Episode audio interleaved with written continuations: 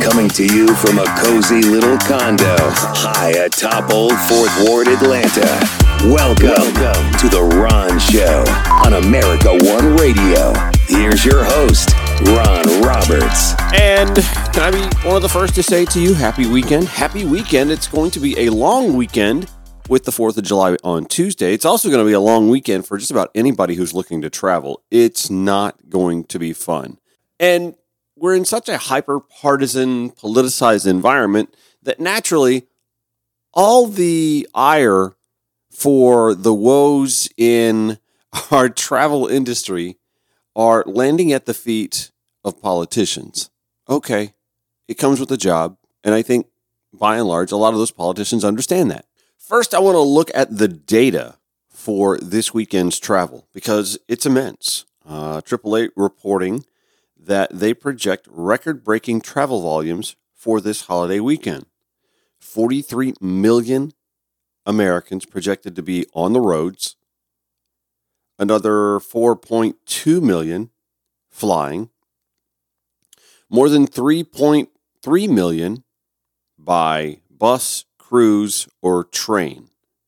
That's a lot of people on the road all at once, or in the airports, or your seaports, or your bus station, or Amtrak. Well, there's not a whole lot of Amtrak to choose from. I told, maybe I didn't. I took this trip once when I was in college. I don't know if I've said this on the show before or not. I took this trip once in college. Some of my roommates were working at a resort in St. Mary, Montana, I believe somewhere in the Glacier Park area. Stunning up there. If you've never been to Montana, take the trip. The train ride is tough. It took me three days just to get there by train. Three days. You can fly in a few hours. You can see the open road and get there in probably three days, maybe less than three days, but take your time. You know, if you're going to go that far, you obviously want to. The problem with rail travel is if I want to go now, by rail from Atlanta to Montana. The reason it takes three days is, well, pull up an Amtrak map. You'll see for yourself. There's no way to get from here to St. Louis. There's no way to get from St. Louis to Laramie. There's no way to get from Laramie to Helena. Helena to Seattle. There's no way to do that. By rail, if you want to go to Montana, for example, or Seattle from Atlanta, you have to go well, to Seattle, you can go several routes. Uh, you you can go completely down to New Orleans and then over into Texas and out to California and then up the coast. That'll take you about three four days too. The route that I took to get to Montana was Atlanta through DC to Philadelphia, off at Philadelphia, had a few hours to kill in Philadelphia. This is back in college, so it's all very much a dusty memory. But I do remember at a few hours of a stopover in Philadelphia, and then got on another train that took me to Chicago. And got off at Chicago, had a few hours to kill there. Got on another train that took me from Chicago through Milwaukee and the Dakotas out to Montana. That all took me three days to get there. And listen, in college, it was a lot of fun. Like I, tro- I traveled by myself. Uh, I had a few books, and that's it. And this is the 1990s. We didn't have Wi Fi, we didn't have cell phones did we have cell phones? We may have had cell phones, but uh, you know, nothing, nothing of quality. We didn't have iPhones, that's for sure, with internet capabilities or even text messaging. Um, we didn't have DVD players. Even we were at the mercy of whatever Amtrak had coming off those TVs in the corner that were box TVs in the compartment. Uh, there was nothing to watch, nothing. So I read a lot of books and magazines and made conversations with strangers. It's a fun way to travel. It's really a fun way to travel. But it's also kind of a beating. I mean, at three days, three days without an extensive rail network in this country. And I argue, I would argue seriously that if this country had a more extensive rail network and high speed rail in certain corridors, that more of us would probably taking high speed rail or the rail system period to take our vacations. But we don't do that. That's not how we're wired in this country, right? It's not. It's just not how we're wired in this country. We either want to get there quick, go to the airport, or we want control of the narrative, the route ourselves, so we go by car. Those are the two leading methods of travel in this country. And I happen to think there's a reason for that. And it's not it's not just because well, you know, we're Americans. This is how we're, we're independent. First of all, we've been hyper marketed to almost since the advent of the Model T to own our own vehicle.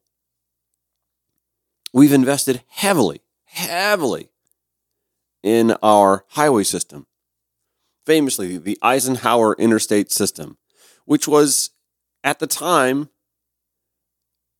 an innovation that only the Germans, who basically Dwight Eisenhower cheated off of, he cheated off their papers a little bit. He saw this, oh, we want this. Let's get this back in America too. It, it inspired him. And we continue to invest heavily in our interstate system. Although some could argue not enough, or some could argue sure, but at at the at the peril of neighborhoods of color in major cities, not even major cities, many cities. I lived in tiny little, well, not tiny, but somewhat tiny little Alexandria, Louisiana. And the interstate that rolls through Alexandria, yep, went right through a black neighborhood. That happened in a lot of cities. Of course, it happened in Atlanta.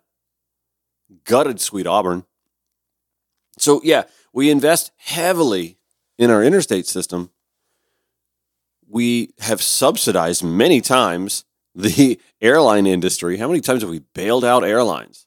Just in the last 10 years, 12, 15 years. We love to bail out the airline industry because we depend on it. Well, why do we depend on it? And why are we so heavily invested in our interstate system?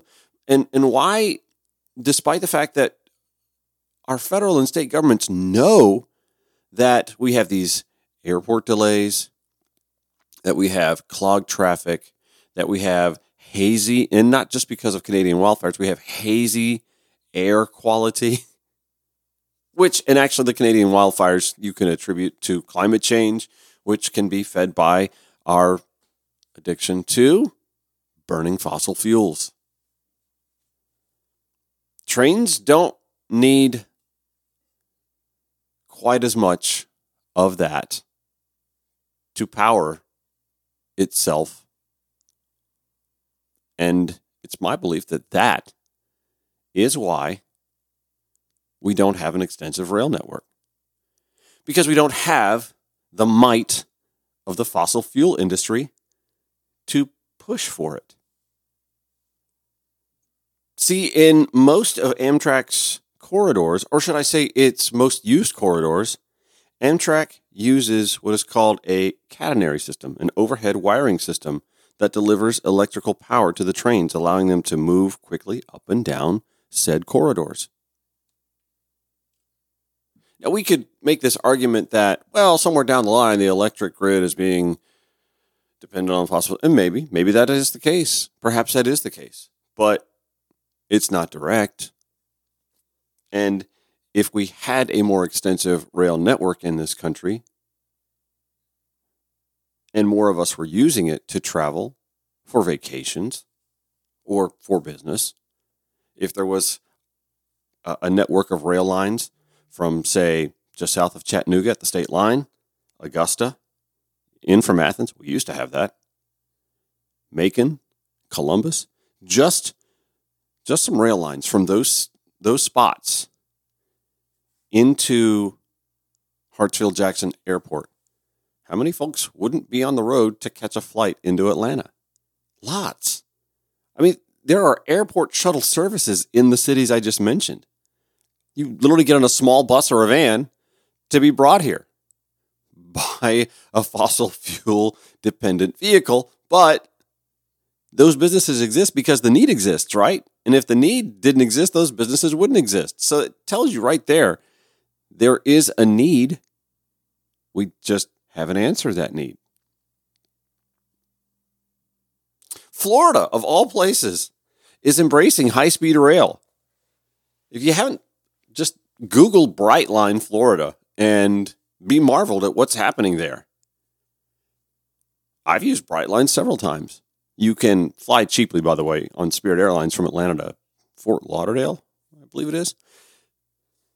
And if you are going to go see people in Miami, you can take the Brightline from Fort Lauderdale to Miami and back and up to West Palm, and soon from West Palm to Canaveral and then Orlando, Orlando and then Tampa, and I think eventually Tampa to Tallahassee. How cool is that? That is cool as hell.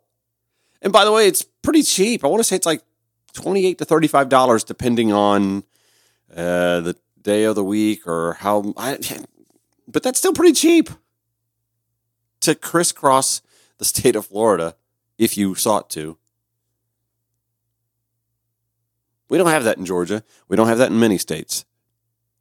And when you hit the road this weekend and you hit the gridlock, or if you're at the airport and your flight gets delayed, or canceled, or rescheduled, or overbooked, blah, blah, blah, blah, think about the conversation I'm having with you right now.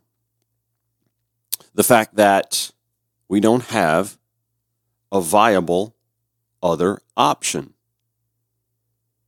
We've wedged ourselves as Americans into this scenario where we're wedged into options that we're not even happy with anymore. Think about it when you, when you're on the road you're driving, is the driver actually usually very happy? No.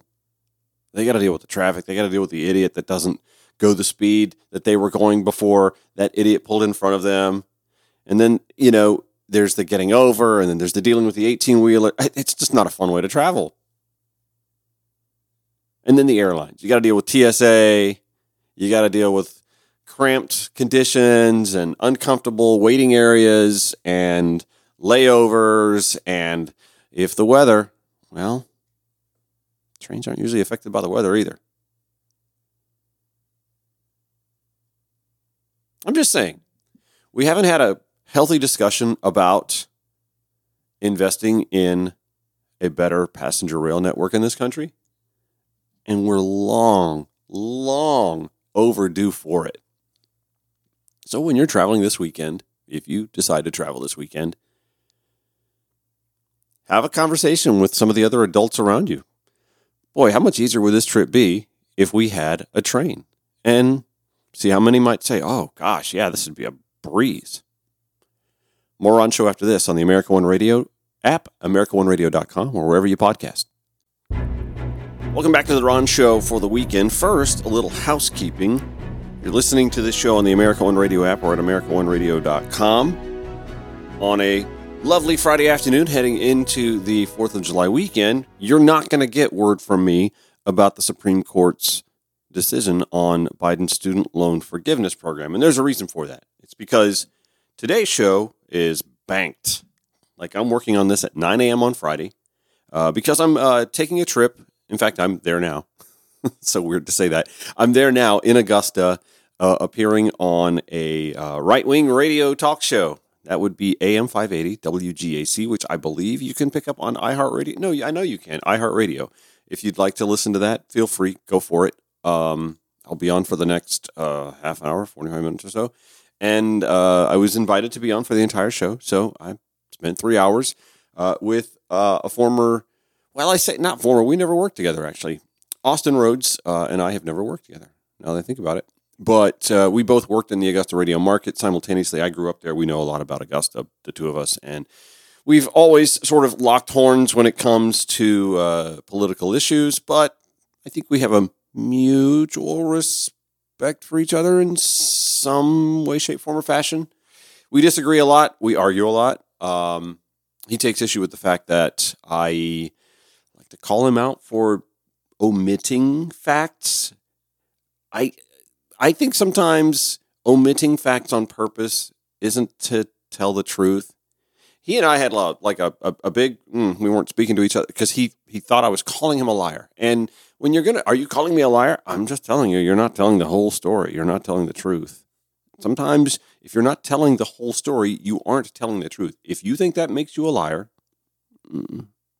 but to willfully not give all the facts, to portray a different picture than what is actual, is at least not telling the truth. Anyway, uh, you know, not going to rehash that here. Uh, so that's why you don't have the latest news uh, on the uh, Biden student loan forgiveness. However, I'll uh, I'll update Twitter, Ron Show ATL, and uh, you can keep up with that there. What else? Uh, there's also, by the way, we saw that there, there was another defacing of the Atlanta church. Uh, we spoke to Pastor Mimi Walker from the church at uh, Ponce and Highland. Again, their pride flag vandalized and their sign uh, spray painted with the word demon. I believe by now, and I haven't driven by there, but I believe by now that that's been cleaned up. But still, we're seeing as this is the end of Pride Month. We're seeing uh, the lashing out of irrational monsters. Yeah, I'm going to call it that irrational monsters. And that's what they are. Um, Dylan Mulvaney, speaking of, while we're on LGBTQ plus subject, subjects, Dylan Mulvaney sort of lashed out now at Anheuser-Busch. Let me give you some audio of that. One thing I will not tolerate people saying about me is that I don't like beer because I love beer and I always have. Um, I built my platform on being honest with you, and what I'm about to tell you might sound like old news, but you know that feeling when you have something uncomfy like sitting on your chest? Well, that's how I feel right now, so this feels like the right thing to do. I took a brand deal with a company that I loved, and I posted a sponsored video to my page and it must have been a slow news week because the way that this ad got blown up, you would have thought I was like on a billboard or on a TV commercial or something major. But no, it was just an Instagram video. Mm-hmm. And the wildest part is that they also sent me one can with my face on it. You might have seen it. And funny story, I had the can around my house, but then I realized, wait, I need to protect this can. So I hid it somewhere and now I can't find it because I hid it so well. But when I do find it, I feel like it needs to go in a museum, preferably behind bulletproof glass. and you might be thinking, Dylan, why bring it up now? I I'm bringing it up because what transpired from that video was more bullying and transphobia than I could have ever imagined. Mm-hmm. And I should have made this video months ago, but I didn't and I was scared and and I was scared of more backlash and, and I felt personally guilty for what transpired. So I patiently waited for things to get better. But surprise, they haven't really. And and I was waiting for the brand to reach out to me, but they never did. And for months now, I've been scared to leave my house. I have been ridiculed in public. I've been followed. And I have felt a loneliness that I wouldn't wish on anyone. And I'm not telling you this because I want your pity. I am telling you this because if this is my experience from a very privileged perspective, know that it is much, much worse for other trans people. Exactly. For a company to hire a trans person and then not publicly stand by them is worse, in my opinion, than not hiring a trans person at all because it gives customers permission to be as transphobic and hateful as they want. Yep and and the hate doesn't end with me it has serious and grave consequences for the rest of our community and and you know we're customers too I know a lot of trans and queer people who love beer, yep. and I have some lesbian friends who could drink some of those haters under the table.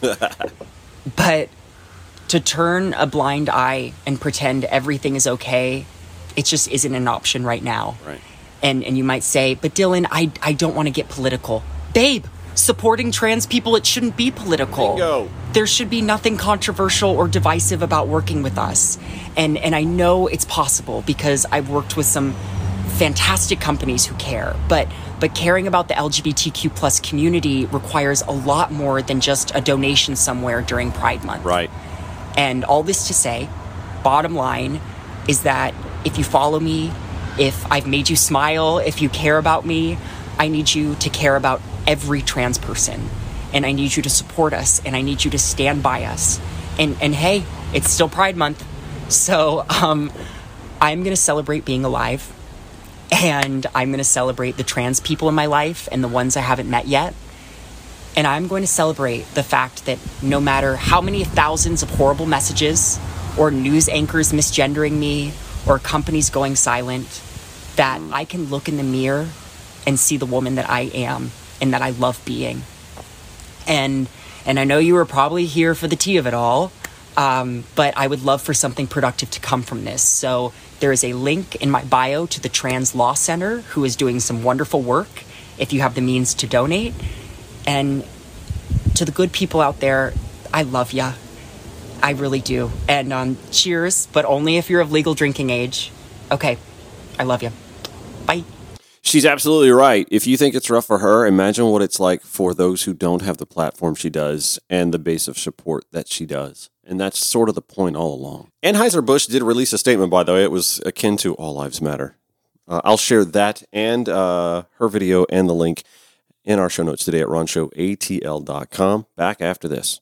Archived audio, blogs, social media links, and more, all in one place. Log on at RonShowATL.com. The Ron Show on America One Radio. So, Governor J.B. Pritzker from Illinois could be something of a rising star in the Democratic Party. He gave a speech a couple weeks ago, commencement speech at Northwestern University, that is just now starting to get some viral traction and maybe raising his profile. I decided since I'm on the road today, a lot of Americans, uh, I would spend a good deal of my show sharing that commencement speech, where he uses a lot of quotes from the sitcom The Office. I freely admit I never watched that show, but I'm sure some of it's funny. Um, but he also talks about the need for young people to develop their own idiot detection system. He's not wrong. Take a listen to J.B. Pritzker speaking to the graduates at Northwestern University. Today, graduates, I want to invoke a seminal piece of 21st century culture to help send you forward on the right path in life. I am, of course, talking about the Emmy Award winning sitcom known as The Office, which in its 200 episode run gave us all the wisdom that you need to make your way in this world. Now, look, the younger members of my staff made it clear to me that your generation might consider The Office to be sort of cheugy, which I learned is a pejorative term meaning uncool or you're just trying too hard. Well, that's fine. I don't care. I'm a dad. By definition, dads are cheugy. We try too hard every day, mostly to get our kids to turn off the lights when they leave a room we don't care if you don't think that we're cool. We are determined to plunge ahead anyway. So give me and the office a chance to show you that non trendy things still have a, a, lot of wisdom to offer. You don't have to be a fan of the show, by the way, to follow along because quotes from The Office stand on their own in their uncommon wisdom and depth. I'll offer you the first one now. PowerPoints are the peacocks of the business world all show, no meat. Dwight Schrute. Before I was the governor of Illinois, I ran a technology focused investment firm. And in the early years of the internet, I used to take at least three meetings a day with young entrepreneurs who would present their ideas for online retail businesses. Every young retail entrepreneur in the world wanted to copy Amazon's success, but frankly, they had to answer the magic question How are you going to attract millions of customers without spending all your money on advertising? So one guy came to me with what he thought was the perfect answer. He started the Hey Company. Hey, spelled H E Y. The guy told me that he had registered hundreds of domain names that all started with the term, the word hey, like heybooks.com, heytshirts.com, heywaterbottles.com, hundreds of them. His idea was that people would be browsing online and they would think to themselves, hey, I need some shorts. And that naturally would lead them to type into their browser, heyshorts.com. And bam, you'd find what uh, they needed on his websites. It was brilliant, except for the fact that no one shops by first saying, hey, shorts or hey, underwear. But he had a fancy PowerPoint, and one of his slides had financial projections that showed his company was going to be bigger than Amazon. It was not. Here's the thing that I remember most the Hey guy handed out his business plan in an expensive mahogany box and gave a great presentation. I give him credit that after a few months in business, he realized he wasn't going to make it and he closed up shop. He was at least honest with himself and with his investors. But sometimes, when I see a news story about a company like Theranos or WeWork, where a charismatic CEO has a clever pitch that fools a lot of intelligent people into investing their money, or when politicians give flashy pitches and catchy slogans, I think about Dwight Schrute's lesson for life. So ask questions, demand answers, do your own research, trust people with a lot of life experience, be skeptical. Having a baby is exhausting. Having two babies, that's just mean. Jim Halpert. I mentioned already that I'm a dad and I, I have two wonderful college age kids. And like most of the parents here, having children turned me from a fun, cool, spontaneous person who could stay out past midnight to a functional madman who answers the phone, yellow, and won't let anyone in my house touch the thermostat. We dads didn't start out cheugy. You made us that way.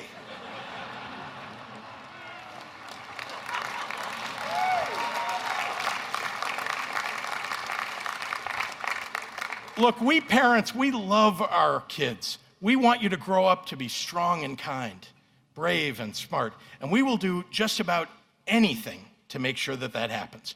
But along the way, you have led a campaign of collective inception to make us question the very fabric of reality at times.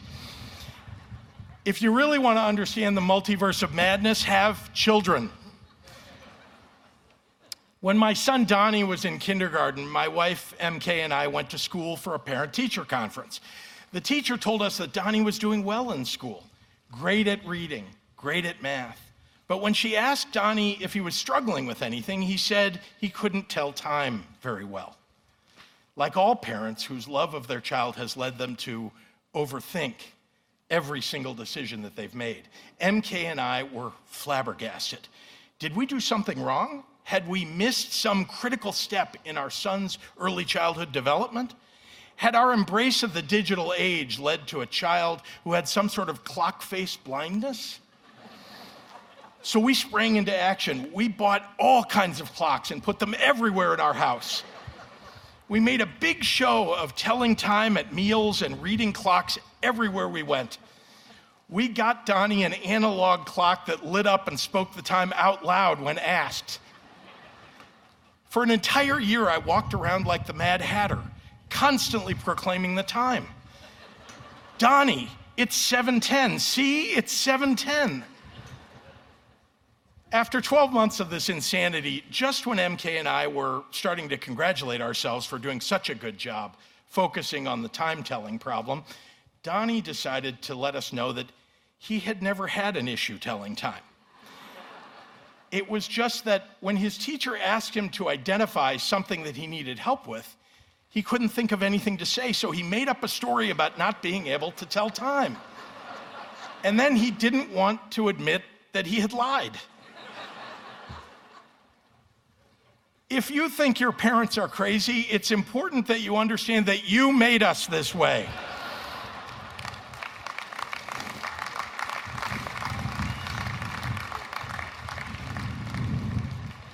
We are experts in worrying about you, and this affliction just gets worse with time and distance. We want you to go out and have amazing adventures in the world. We want you to love with abandon and to take calculated risks and to experience the rich fullness that comes with an imperfect life. We know that we cannot hold your hand through every difficult situation that will happen to you. But there will come a moment, sometime in the future, when something you very much wanted to have work out will not. Maybe it will be a job or a relationship or some other passion that you've sunk your whole heart into. And you will find yourself teetering on the edge of despair because every person has teetered on the edge of despair at least once in their lives. That's when you want to call the person in your life who would have spent a year trying to help you learn how to tell time. Hopefully, that's your parents. And I'm here to tell you on their behalf that we will always take your phone call. We will always be willing to help remind you of the strength that we know you have inside yourselves because we gave you some of ours.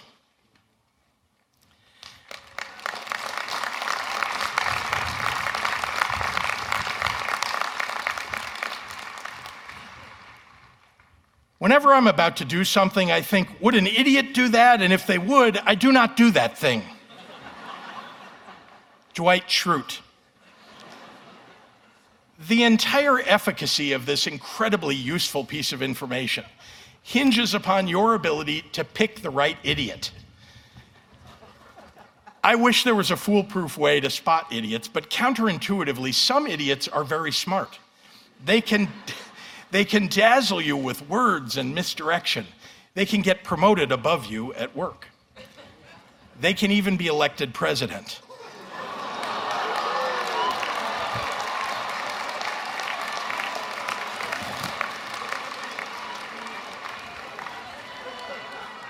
If you want to be successful in this world, you have to develop your own idiot detection system.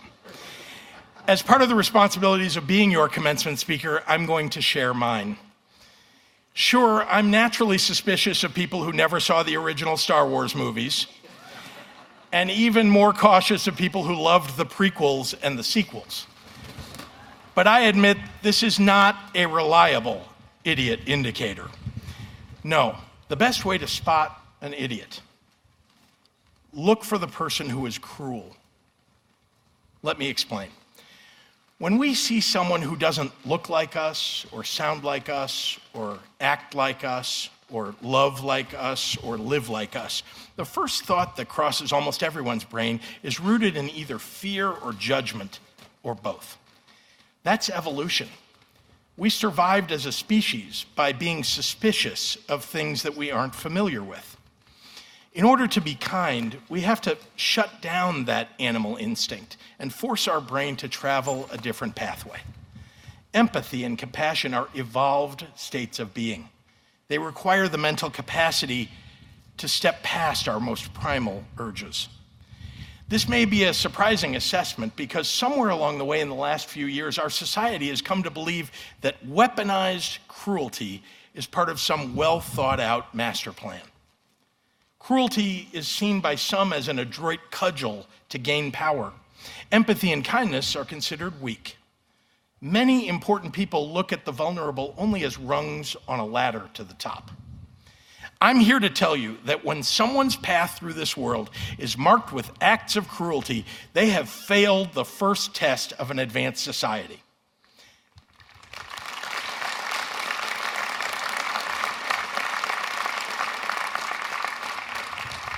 They never forced their animal brain to evolve past its first instinct. They never forged new mental pathways to overcome their own instinctual fears.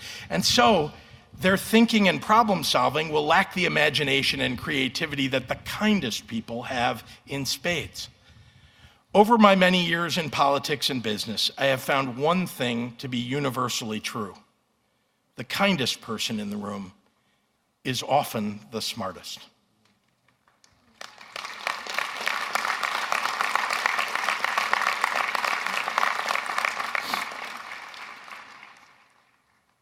I knew exactly what to do, but in a much more real sense, I had no idea what to do. Michael Scott. When I finished college only a few short years ago, I assumed that there would be a moment very soon after graduation when the maturity of adulthood would start to lend sense to the deep mysteries of life. 35 years later, I'm still waiting for that to happen. And I hate to break it to you, but the real wisdom that comes with age is that you gain a greater appreciation for just how much you don't know. In February of 2020, I had just finished up a successful first year in office. We had passed almost every major initiative that I had campaigned on, and I was beginning to feel that I could overcome any obstacle that might lay ahead. But then came a deadly global pandemic, a crisis that most of us would have said, well, just weeks before it began, that it was inconceivable. I've been asked many times what it was like to be governor during those early days of the pandemic. And all I can tell you is that it felt like waking up every day on a raft in the middle of the ocean, frantically searching the horizons for some land to anchor your feet on. I knew that my job was to minimize the damage this deadly disease was doing, but no one could guide me toward the absolute best way to do that. As Michael Scott said, I knew exactly what to do, but in a much more real sense, I had no idea what to do. I've had a few major crises visited upon me in my life, and the way forward each time has always been the same for me. When the world seems to be spinning and out of your control, inertia can set in. So, the absolute best thing that you can do is start to make decisions, even small ones. Just get yourself moving. Pick something you can tackle and do it. Let your small decisions beget medium decisions, which will beget big decisions. Some of your decisions will be brilliant in retrospect, others will be less so. If you make a mistake, apologize and move on. Talk to people you trust, and more importantly, listen to them. Be willing to change your mind when someone makes a good argument but avoid that paralyzing inertia at all costs because not making a decision is making a decision. And you won't like how that turns out. Most importantly, when facing a crisis, pick one value that you're going to hold yourself accountable to. And then every time you face a new choice about what direction you should take, ask yourself which of the options in front of you is most consistent with that core guiding value. For me, as governor during the pandemic, I decided I was going to do everything I could to save as many lives as possible. That was the most important thing. Everything else had to come second, and that gave me clarity amid an absolute maelstrom. Now, I know that for this class especially, COVID loomed very large. You were robbed of a chunk of a college experience you very much deserved. I'm sure then and now that it feels very unfair. We don't get a say in what part of history our lives drop in on the Great Depression, World War II, the Cold War, the Vietnam War, the COVID pandemic. Every generation grows up scared or scarred by something. You are not unique in that regard. Here's the upside Although you will face a great many challenges in life, most of them will pale in comparison to the challenge of facing a deadly global pandemic. COVID has made you stronger and gave you a unique set of armor. Use it well.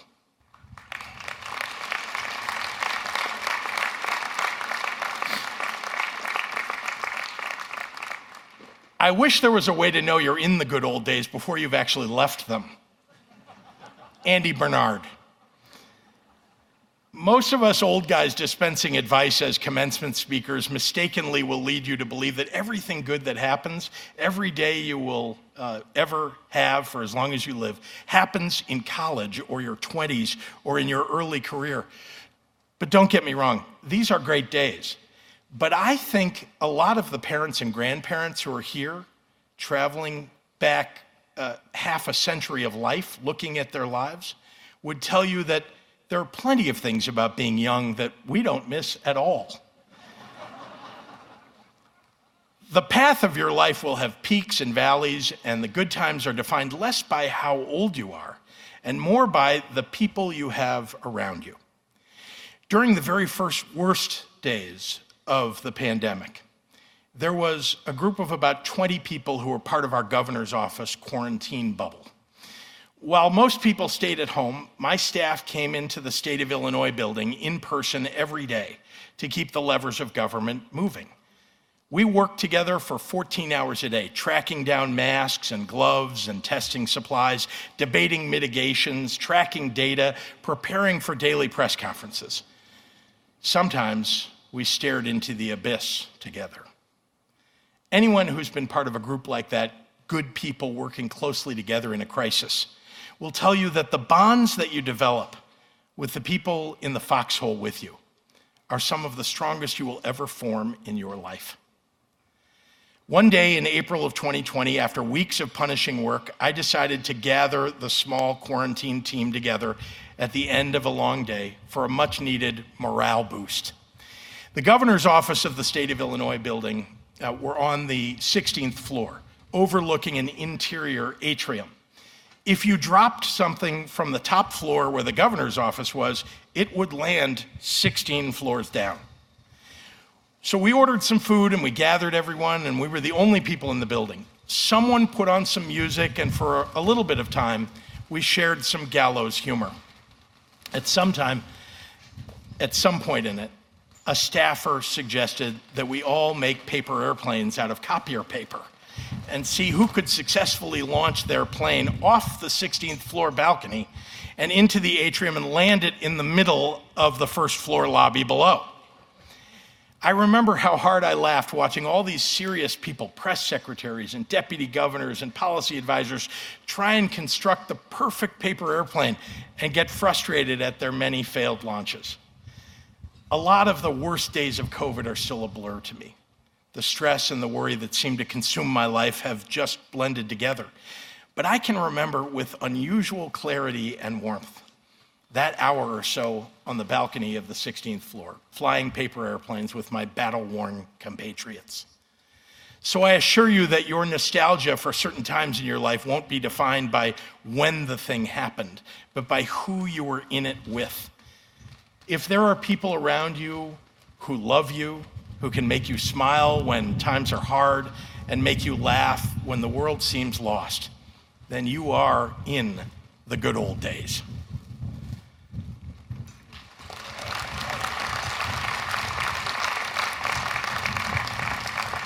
Now, ultimately, The Office was a show about a bunch of imperfect people trying to find their way together. And if that's not a metaphor for life, then I don't know what is. You will find your way, class of 2023. I beseech you to remember the lessons of The Office. Be more substance than show. Set aside cruelty for kindness. Put one foot in front of the other, even when you don't know your way and always, always try and appreciate the good old days when you're actually in them. And remember what Dwight Schrute said? You only live once? False. You live every day. You only die once. Thank you all very much. All right, that's Governor J.B. Pritzker, Governor of Illinois, Northwestern University, just a couple weeks ago. That is the commencement speech that is taking the social media world by storm.